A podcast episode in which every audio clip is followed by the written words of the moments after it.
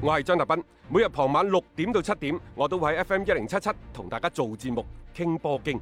除咗電台嘅節目，嚟微信搜索公眾號張達斌都可以睇到我喺公眾號每日更新嘅內容。另外，歡迎大家關注我嘅微信號碼，敲重點，唔係微信公眾號，係個人號啊！微信號碼係一三四一六三六孖五九八一三四一六三六孖五九八。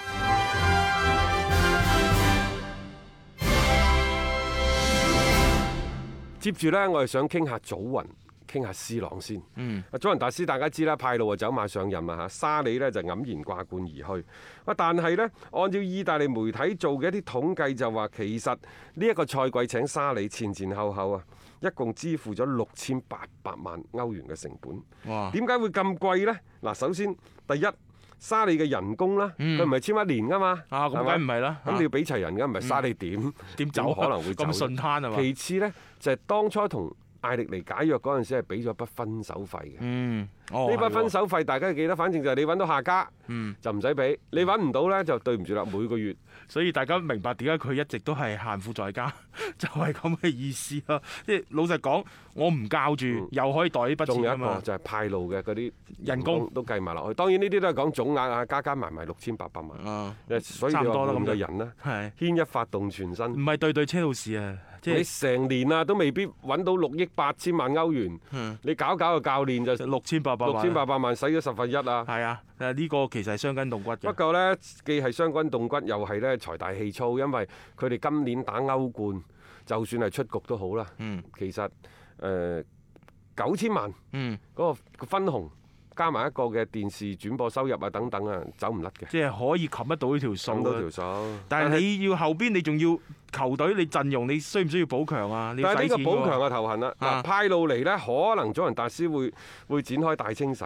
嗯呢個大唔大清洗都好啦，因為祖雲達斯球員嘅年紀係啊，就計巴塞之後佢都算大㗎啦。係咁所以即係喺過去嘅意甲九連冠呢個壯舉，同時呢亦都係令到球隊嘅更新換代喺個年齡結構嗰度呢嗯係被逼推遲咗。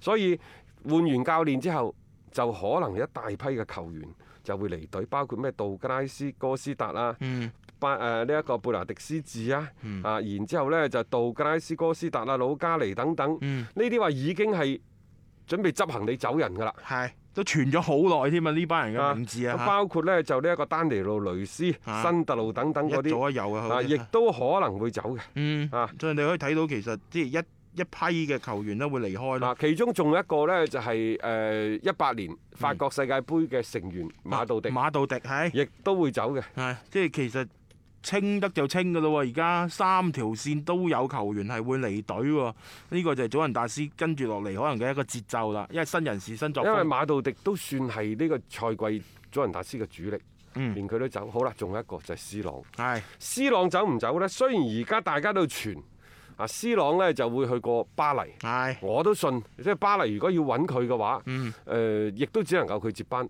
但係有一個問題，大巴黎必須要解決，可能佢亦都會解決得好好。嗯就係你咁貴嘅人工，你點樣逃開避開呢個歐足聯嘅財 財政政公平公平法法案？案係啊。啊！一係你啊，再用呢就二零二二年嘅世界盃，再揾呢一個 C 朗做形象代言人，咁多啊形象唔代係啊言唔得㗎。得你當初尼馬都係唉咁樣，因為而家你一個係麥巴比，一個尼馬，再加埋 C 朗，佢三個人嘅人工好貴好貴嘅。係啊，咁你你當初巴塞個 MSN 嘅人工都未必夠呢三個人貴。唔夠唔夠，因為你而家個時間亦都唔同咗啊嘛，你再加上 C 朗咁樣過到嚟，你如果冇一個夠誒咁上下嘅人工，亦都好難叫得喐佢。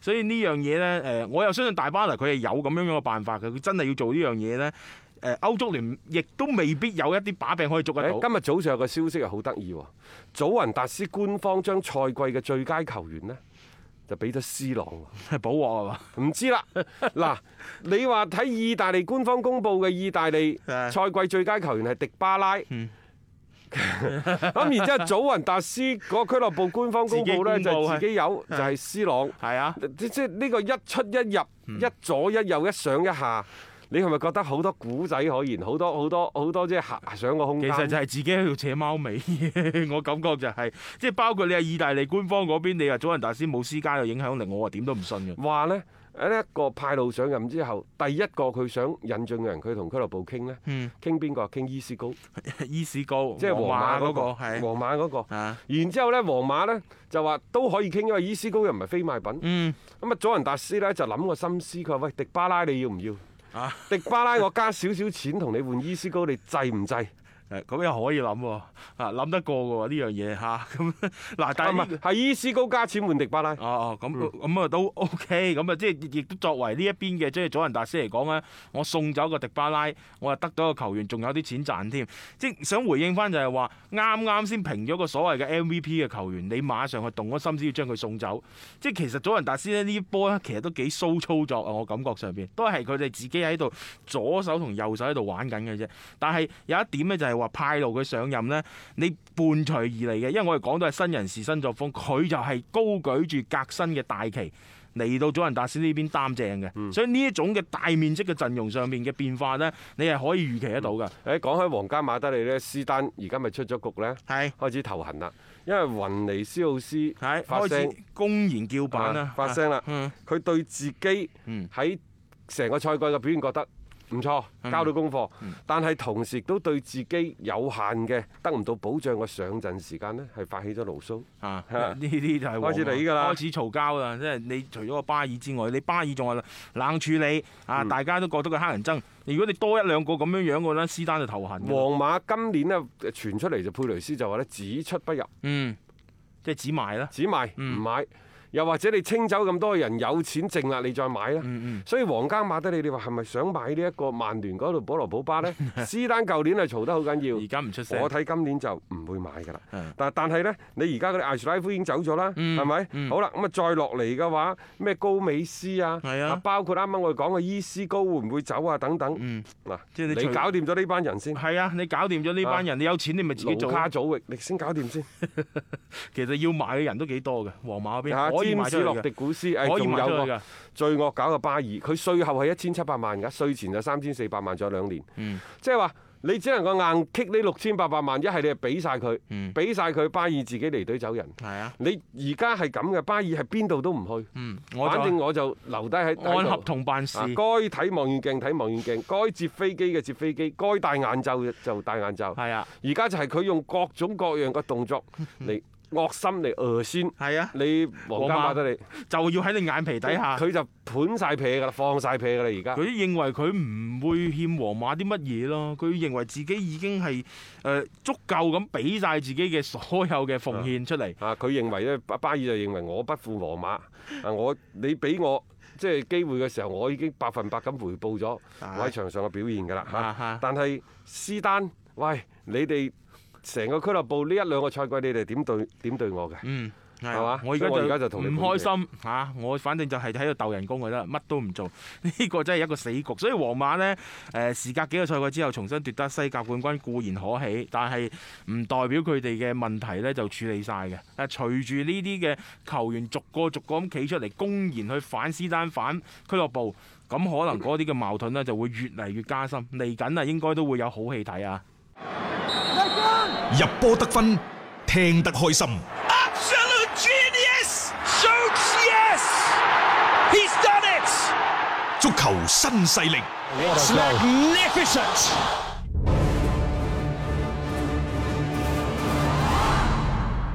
喺節目嘅最後一 part 呢，我哋同大家去睇睇今晚歐聯杯嘅另外兩個八進四嘅比賽嘅爭奪嚇。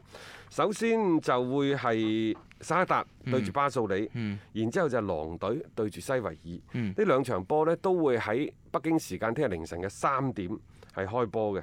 我相信大家更加關注嘅呢，就係狼隊對鬥對西維爾。係啊，即係邊隊出去都會對曼聯都係看點嚟咯。即係呢、個誒、呃加上狼隊亦都係中資背景，誒會唔會係即係今年中資背景佔咗歐聯半嗯哇邊天呢？哇係喎、即係呢個唔可以忽略嘅喎。到最後唔好個個認為即係曼聯好似實食冇黐牙咁入決賽，一個唔覺意係狼隊打國米，咁 咁啊過癮啦。狼隊都係好少嗯有地即係，當然你話曼聯啊、車路士嗰啲除外啦嚇，即係作為都算係二流嘅球隊。係喺歐聯杯嘅賽事、歐戰嘅賽場行到咁遠呢，狼隊係近十幾年嚟嘅第一隊。仲有一樣嘢喎，佢作為二年級生嗰啲，佢冇撞牆喎，呢、樣嘢犀利佢喎。都係排第七啊，係啊連續兩個賽季排即第係七。證明佢係扎得穩呢個腳跟之餘，可以分心到歐但係戰。咁喎，佢下個賽季就一定冇歐戰打噶咯啊，我冇嘅，佢冇㗎冇唔係佢肯定冇㗎啦攞到歐霸杯喎，攞冠軍咪歐得霸杯冠軍就打歐冠， 係啊攞唔到嘅話，下個賽季係專注打聯賽，專心去做冷氣。係冇錯嚇，啊即係所以佢其實如果要踢歐戰就一條路嘅啫，一方面呢，鬥心係夠嘅，嗯但係另一方面呢，戰績經驗嗰度又係比較匱乏嘅。嗯嗯，你又好衰唔衰啊？抽中隊 西維爾杯啊西維爾杯嘅 得嗰個主， 即係以前呢度係佢哋嘅後花園嚟嘅啊！即係艾美利時期嘅嗰隊西維爾啊，真係不得了。西維爾呢，其實可能長期活躍喺呢一個巴塞同埋皇馬嘅光環底下。嗯實際上，佢哋最近十二場賽事七勝五平未輸過㗎。